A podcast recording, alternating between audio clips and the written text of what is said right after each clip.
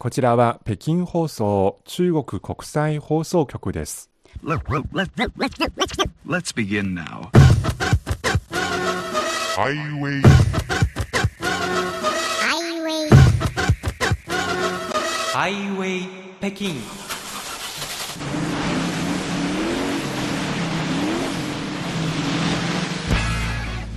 お聞きの番組はハイウェイ北京。CRI 中国情報ラジオです。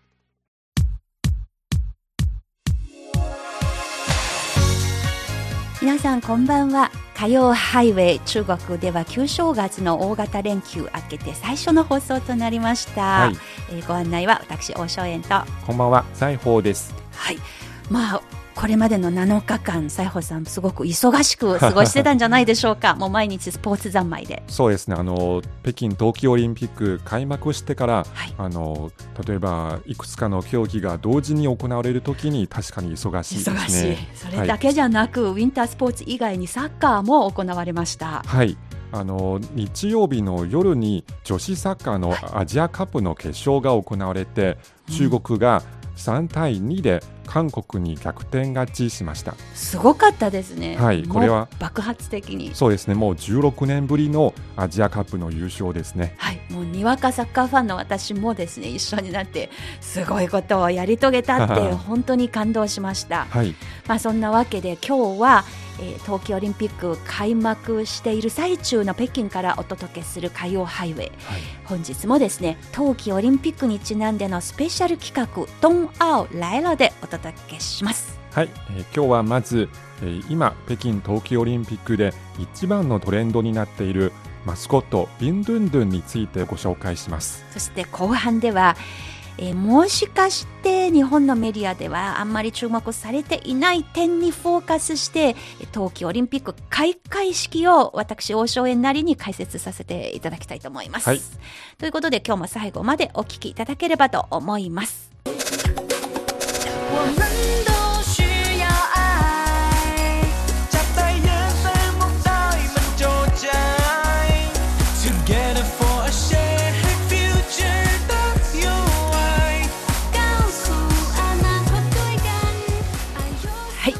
まずオリンピックのトレンド情報です。え今日の主役は今年今もしかして世界的にま流行語になりそうなあの丸っこくでずっしりとした体を持っている可愛いパンダちゃん、はい。えー、まあ可愛さだけじゃなくハイテク感とスポーティーな感じも一新にしている、あのビンドゥンドゥンさんですね。はい、はい、このビンドゥンドゥン、まあ北京、えー、東京オリンピックのマスコットですが、今爆発的な人気になっているのですね。はい、なんとオンラインでももちろんリアル店舗ですが、もう出されたらすぐに売り切れ状態。まあ北京の中心地にあるワンフージンにある、東京オリンピック公式グッズのフラッグシップの店があるんですが、はい、その前、まあ、春節中にすごいことになっていたようですね。はい、あの話によれば早い人は夜中から列に並んでいるそうであのいつも長蛇の列ができていてそこに並ぶ時間5時間でようやく店に入れた日があったそうですね。はい、しかも入ってからもビンドゥンドゥンがなくなったということが多かったそうです。ね、私も安徽省にいるあの友達とか親戚から何とか買う方法ないですかと問い合わせが入ってたりとか、うん、ないですということでね、はい、でしかもこれがもう冬のオリンピック組織委員会が記者会見でも取り上げることになっていたネタになりましたよね。はいその記者会見では春節期間中ですので一部のあの工場の従業員は連休で実家に戻っています。ビントンドを作る工場の意味なんですね。そうですね。はい、はいですので今の状況に合わせてすぐに生産拡大の準備に取り掛かります。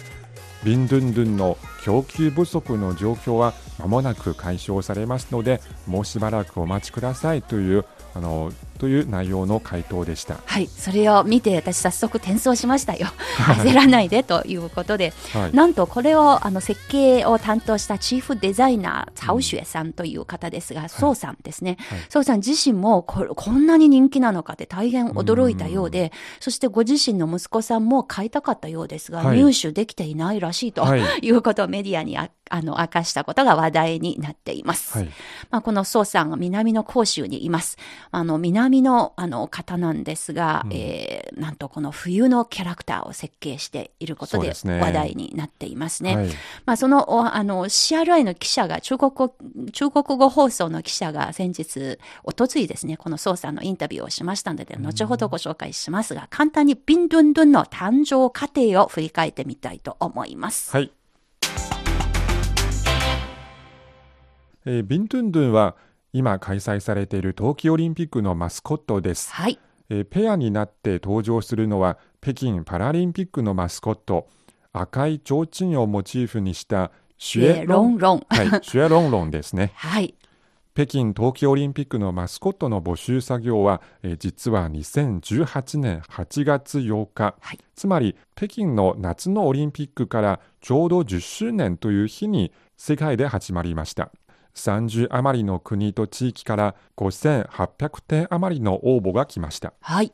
そしてその1年後の2019年9月、結果が発表され、えー中国の広州にいるデザイナー、宋節さんが率いるチームが手掛けたビンドゥンドゥンが選ばれて、世界に向かってお披露目となりました。冰は氷の意味ですね。はいドゥンドゥンはよく男の子が元気で、はつらつとしている様子を、あの、言うときに使いますが、ドゥンシュだとか、まあ、同時にですね、正直で真心がこもっていると、まあ、健康であると、そういう意味な言葉なんですね。そうですね。まあ、丈夫な体と、そして強靭な意志。これはオリンピック精神を表しているものでもあります。はいで、頭にはヘルメットかぶっています。体はパンダです。で、その体の外側がシェルという、まあ、透明な宇宙スーツのようなものを着ているですね。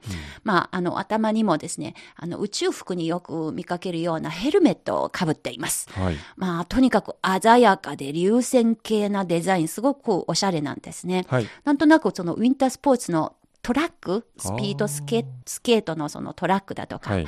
あと通信の技術飛び交ってデータが素早く回っているという 5G をイメージするようなはい。感じですね。えーそれから宇宙ステーション、今独自で運営している中国の夢でもありますが、それを彷彿させたり、まあ、とにかくいろんな可能性を感じさせるデザインです。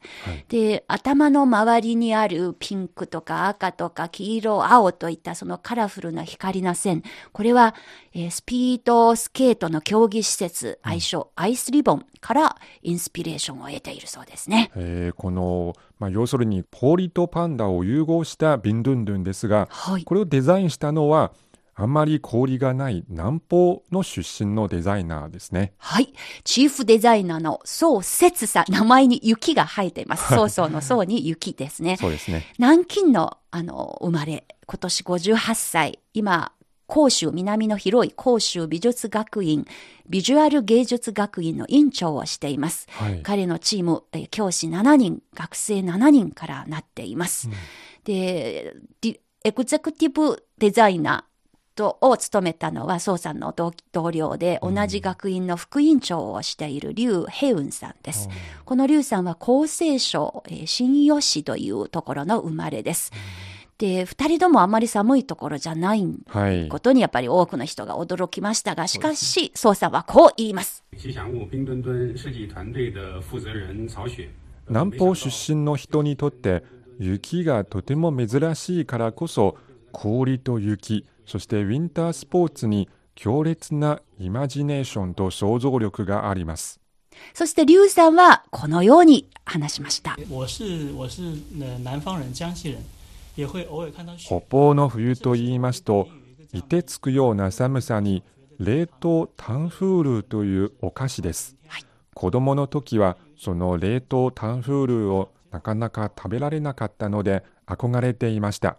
この冷凍タンフールというのが仮の日本語訳でビンタンホールというんですね。はい。さんざしを串に刺して、うん砂糖を煮溶かしたものをつけて絡めた、そういうお菓子。まあ、北京の妙ホイとか縁日とかに行きますと必ず売られているものなはい。んですね。私も小さい時よく食べていました。あの、リュウさんは食べれなかったので、憧れていたと。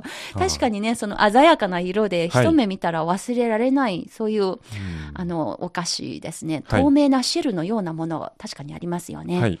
で、これがビンドゥンドゥンと、うんまあ似てるなと、確かに思います。はい。で、このソウさんのチーム応募を決めてから20日間で16点の応募作品を提出しました。えー5800作品からトップ10が選ばれた時、あの、10の中の3点が彼らのチームのものでした。で、トップ10が選出された時点で、冬季オリンピック組織委員会が子供向けのテストを行った、アンケートを行いました。どれが一番好きですか？はいと聞いて、はい選ばれた回数が極めて高かったのが、このパンダの形をしているビンドゥンドなゥン。でしたね。はい。で、その後当選した後も、組織委員会からの提案とかも含めてですね、なんと10ヶ月にわたる修正をして最終的に今のこの形になっているようですね。はい、えー初めて披露されたのは2019年9月。まだ若いビンドゥンドゥンですが、実は宇宙への旅をしたこともあります。はい。2020年末、えー中国の月探査機ジョーが5号に乗って月へ行って、えー月面のサンプル採取に立ち会いました。うん。えーちなみにな仲良しの冬季パラリンピックのマスコットシュエロンロンもその時は一緒でした。はい。まあ、このシュエロンロンの方、また可愛くて、まあ、包容力があって、友情、勇気、そしてしぶとさを意味している、まあ、パラリンピックの精神と、すごくぴったり合うんじゃないかと言われています。改めてこのシエロンロンさん、私大好きですが、はいあの、すごくめでたいような雰囲気のシエロンロンさんもまたご紹介いたします。はい中国ではこの大型連休がすでにもう明けて、えー月曜日から仕事始めですので、はいビンドゥンドゥンを作る工場の皆さん、今頃フル稼働してですね、あの本当に頑張って世界の皆さんに届ける、届けられるために頑張っていると思いますので、そうですきっと間もなく、あの、手に入りやすくなるんじゃないかなと思っています。私はまだピンバッジ以外のビンドゥンドゥン持っていないので欲しいなと思ってます。はい。ということでちょっと前置きが長くなりました。ビンドゥンドゥン情報でした。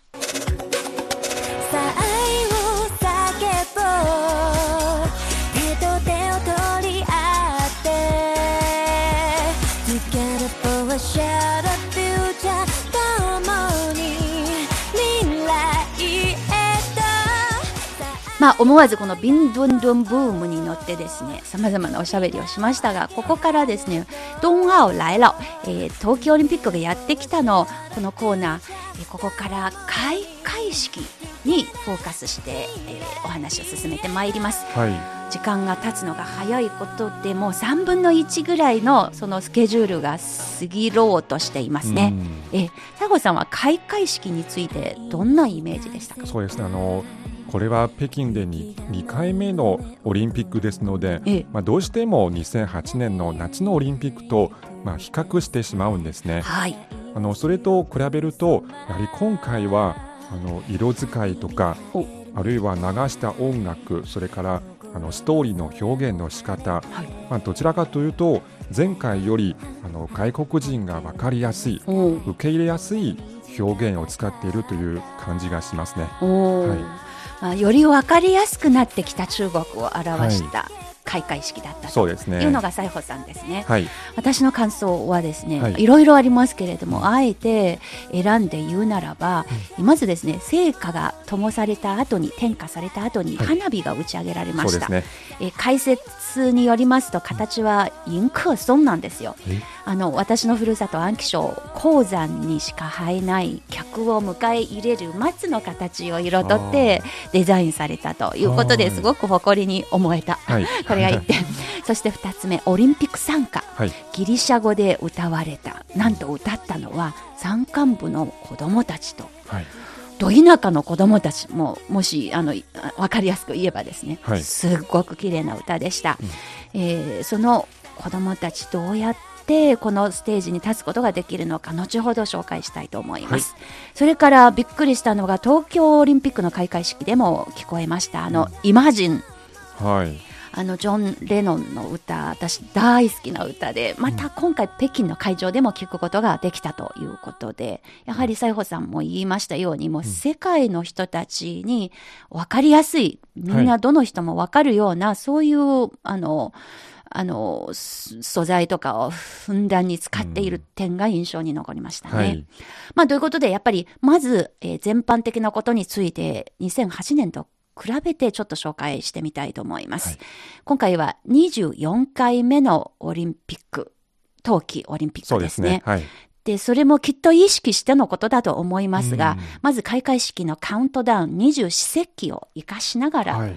とてもあのおしゃれおしゃれな感じの開会式でした。で、2008年、えーもですね、あの、オリンピック同じ場所、鳥の巣で行われましたが、人数を比較してみますと、はい2008年出演者の数、1万5千人おーでした。はい。時間は4時間以上だったと、ね覚えてたですね長かった。はいなんとしてもですね、あの、その中で中国の奥深い歴史を表した演出がすごくたくさん使われていましたね、ありましたよね。はい。対して今回の開会式、時間は半分になりました。うんで、出演者は、なんと有名人とかいません。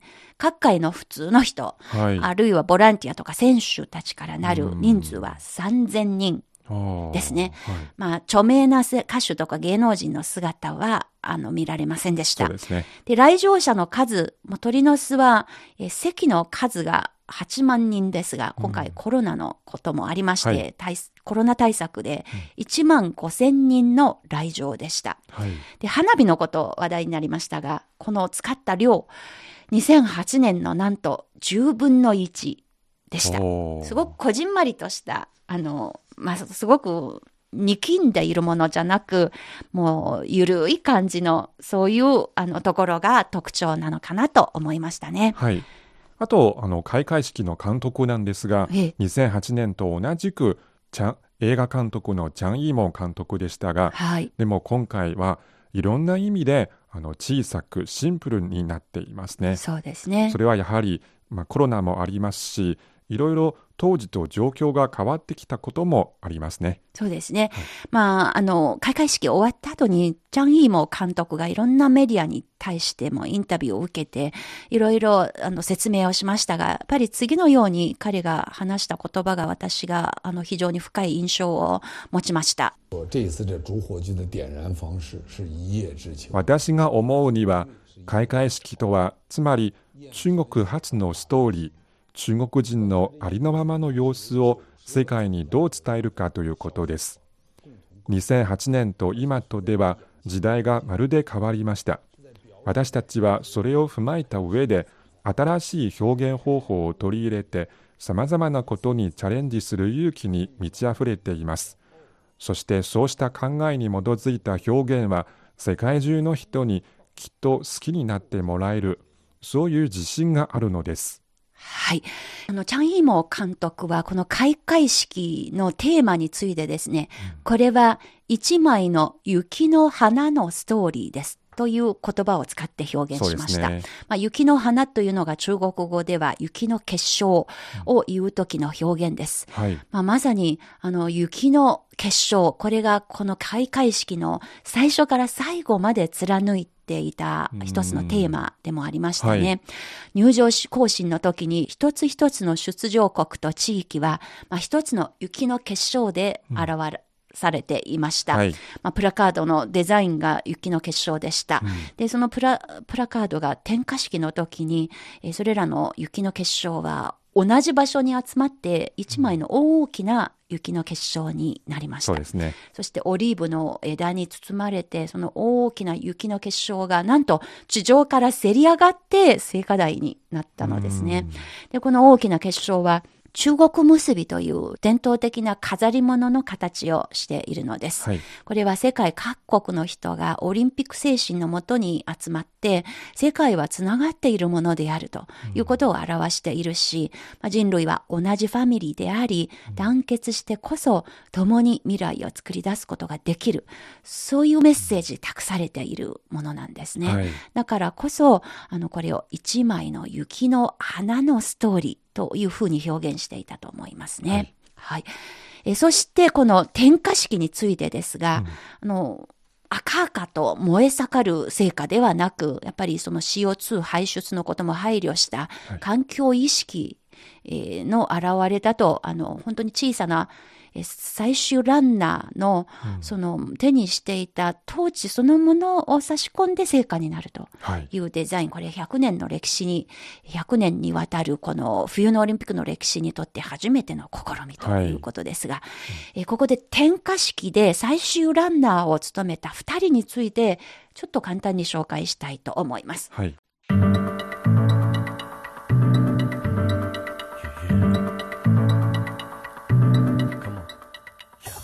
お聞きの番組はハイウェイ北京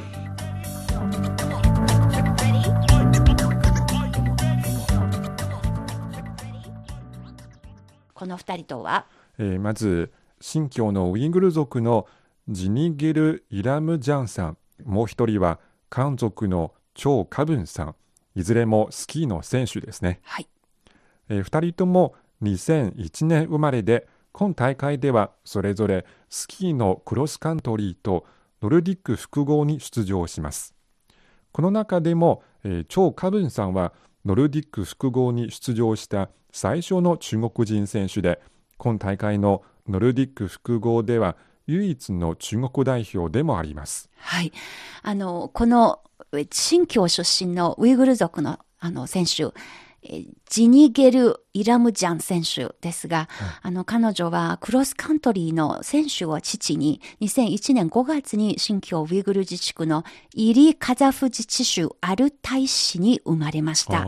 このアルタイ市、皆さんご存知でしょうか、はい中国ではものすごくスキーと縁の深い町でもありますね。ですね。えー実は2005年、ここで先住民がスキー板に乗って、まあ、一本の杖をついて、スティックですね、ついて、スキーをして、えーしたり、漁をしたりする、そういう壁画が古代、大昔の壁画が発見されました。はい。なんとその歴史は、1万年前のものじゃないかというふうに専門家が、あの、測って、そういう結論を出しました。はいそういうわけで人類スキー発祥の地、えーとして、あの中国で知られている土地柄でもありますね。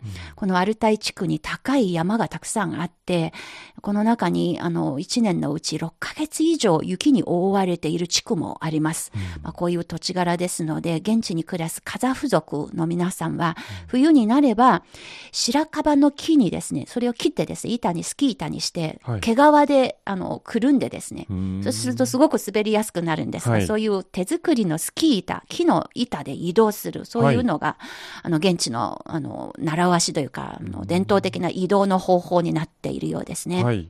まあ、そういうわけで1980年代、このアルタイ市では一時期スキーがとても盛んな時期がありました。アルペンスキー、クロスカントリーなど、数多くの代表選手を国に送り出した時期もありました。で、ジニゲルさんのお父さんも1980年代、自治区代表として、まあ、クロスカントリーの全国大会で第3位にまで殴り込んだことがある選手なんですね。はい。まあ、そんな中で2010年にアルタイ地区に青少年クロスカントリーチームが結成されました。メンバーは20人。コーチがこの、えーイラムジャンさんですね。つまりこのジニゲルさんのお父さんです。20人のうち3人が女の子で女子で、まあその中の一人がジニゲルさんでした。で、その16歳の時に、あの、ジニゲルさんがナショナルチームの代表に選抜されて、ノルウェーに派遣されて3年間訓練を受けました。はい。で、それ以降ですね、世界の大会でぐんぐんと上位の、えー順位をですね、えー上げてきて、そしてついに自分の自力でですね、このクロスカントリーオリンピックの出場資格をもらったわけですね。はい。まあ彼女が出場する種目の一つが、あの、実は今回のオリンピックの1個目のメダルが誕生する種目でもありました。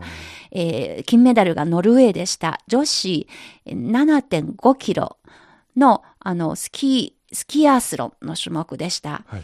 彼女ともう一人の、あの、新疆出身のカザフ族の選手、ヤバーニ・ジャニンさんがですね、それぞれ43位と46位でしたが、でも、お父さんがずっとですね、何よりもこの種目に出場できてこそ、もうまずの第一歩ですということを言っていました。というのが中国でクロスカントリーのナショナルチームができたのが2018年。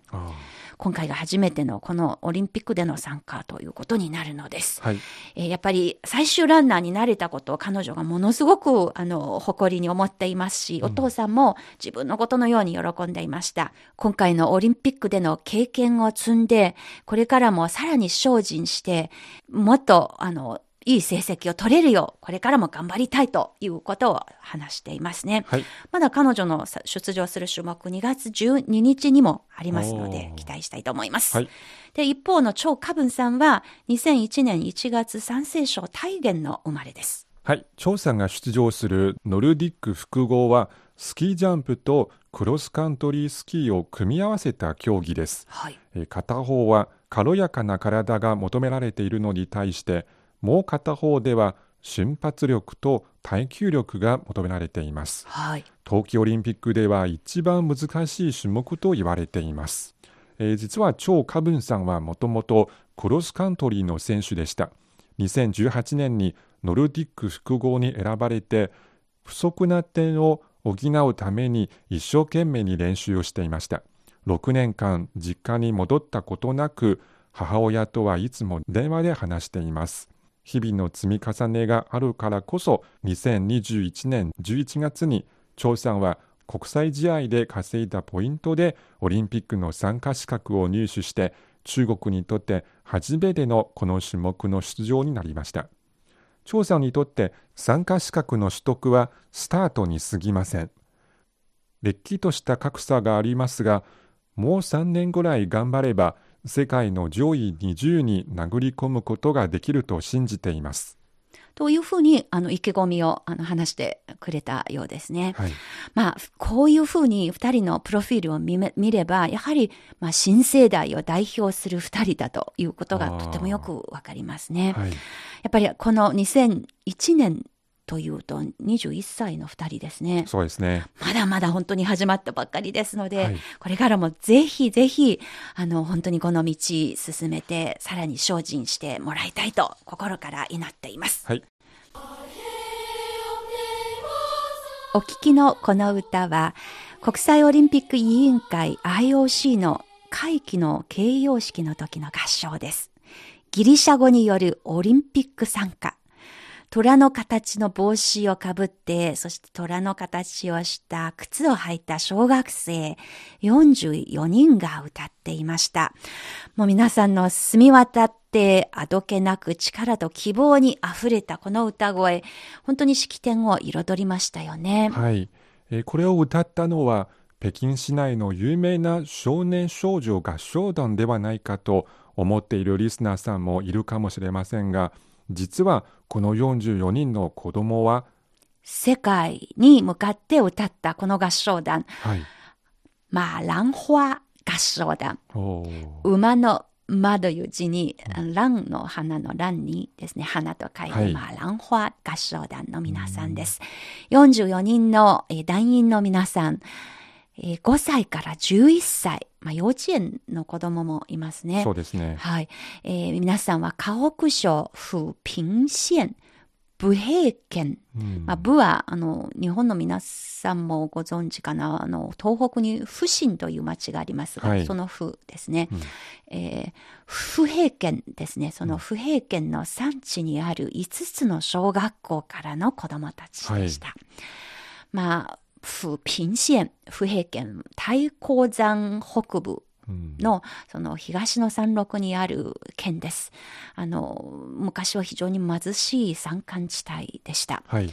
中国ではあの大々的に展開されてきた貧困扶助政策の成果もあって、今は現地の皆さんがいくらかゆとりのある暮らしができるようになっています。はいこの合唱団、チャン・イーモー監督の目に留まった背景には、実は曲がりなりにも私たちのこの放送局の歴史と関係があるのです。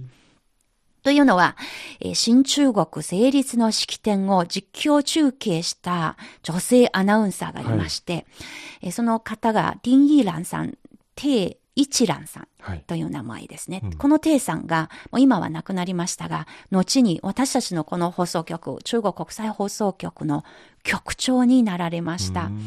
で、テイ、えーテイさんがですね、同じくジャーナリストだったダントー、あの、お旦那のですね、あの、はい。ダントーさんと一緒に、えー昔、この太閤山山脈にあるマーラン村、バランソン、この合唱団の名前になっている村のはい。名前ですが、ここに滞在したことがあります。で、長女の鄧小蘭さんと小蘭さんがはい、この村で生まれました。おー2003年、当小蘭さんがお墓参りのために久しぶりに、まあ、ランツンですね、バランソンに戻りました。でその時、墓地で現地の小学生たちにたまたまあの出会いました。はい。で、テイさん、父さんがですね、聞きます。皆さん、どんな歌、普段歌ってますか？と、何気なく、まあ、普通にその辺の子供によく聞く質問ですが、はい。そしたら、皆さんなんと、呆然とした目つきをして、歌？歌って何ですか？という答えだったんですねう。んまあ、その答えとその目つきに、とにかくショックを受けた父さんですので、なんとかこの自分を、あの、自分の生まれ、育った故郷でもありますので、この村の子供たちに音楽の楽しさを知ってほしい。うんそのためにあれ以降、時間があれば、あの、父さんが村に戻って音楽をボランティアで教えていました。で、この活動が18年間も続けて行われてきました。はい。そして2013年以降、父さんの呼びかけで、えー子供音楽フェスティバル、その名前もですね、マーランですね。はい。バラン児童音楽フェスティバルを開催して、4回開催しました。はい。プロの合唱団の皆さんと共演させて、それがきっかけで多くの子供たちが山の外の世界へとですね、多くの子供たちを送り出すことができたそうです。はい。父さんが率いる子供合唱団に関する報道が、チャン・イーモ監督が見て、この子たちにぜひオリンピックの開会式に来てもらいたいというのがそもそものきっかけだそうですね。うん。実はこの当小蘭さん、放送局のすぐ近くの社宅に住んでいることが判明されまして、まあ今はまだクローズループ、まあつまりバブル方式の管理ですね、その健康観察している最中ですが、これから時間があればですね、ぜひこの番組でも取材させてもらいたいと思っています。はいで、ちなみにこの歌ギリシャ語で歌っていますので、ギリシャ語の発音の正しさ、言葉、歌詞の意味などの特訓も必要でした。で、これを手伝ったのが北京外国語大学の学先生の皆さんだったそうですね。3ヶ月余りの練習を続けていたそうです。で、ちなみに地元、河北省の河北日報によりますと、開会式で歌い終わった子供たちは口々に夢を語ったそうです。はい。えー鳥の巣のライト、本当に綺麗でしたと。外の世界って本当に広いものですと。将来私音楽の先生になりたいですと。そういうことを話していたようですね。はいまあ、つまりこの北京の夜に響いたあのオリンピック開会式の歌声、これが、まあ、この43人の子供だけじゃなくて、あの様々な意味で子供たちの未来に希望を灯すものでもあったということが言えると思いますね。はい。とても感動的な話ですね。はい。えー共に未来というスローガンには、まさに世界中の人々、まあ、もちろん中国の昔貧しかった地域に住んでいる子供たちも含まれていることがよくわかる合唱でしたね。はい。まあ、私も子供の時10歳まで祖父母の村に暮らしていたので、こういう、あの、農村部の子供たちが世界の舞台で活躍する姿を見て、本当にすごく嬉しく思っています。はい。ということで、えーここまでお送りしてまいりましたのは、冬のオリンピックにちなんでのスペシャル企画、ドンアオ来了でした。中国国内でも、やっぱりこの開会式についてすごく評価している声たくさんありますよ。はい。私が印象に残っているのがですね、こういうコメントです。うん雪の結晶は最終的に大地に溶けます。うん冬のオリンピック、この素晴らしい風景は全世界のものです。皆さんを一緒に前に向かって、美しさに向かって、愛に向かって、前進することを激励するものだと思いました。はい。というのがあったりとか、えー2008年の北京オリンピックの開会式、これ、もし花で例えるならば、はい。えーボタンの花。対して、今回のこの大会は、水仙の花。うん。というふうに例えている人がいたりとか、はい。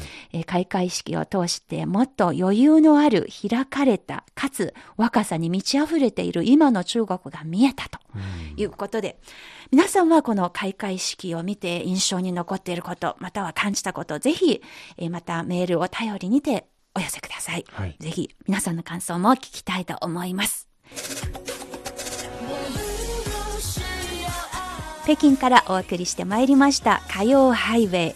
今週も、まあ、冬季オリンピック開催中の北京からお届けしましたので「ドンアオ来了冬季オリンピックやってきました」スペシャルでお送りしてまいりました、はい。皆さんもですねあの注目のあのことそしてこのオリンピック開会式で感じたことをはじめ何でもいいですのでぜひたくさんのメールお便りお寄せくださいお待ちしております、はい。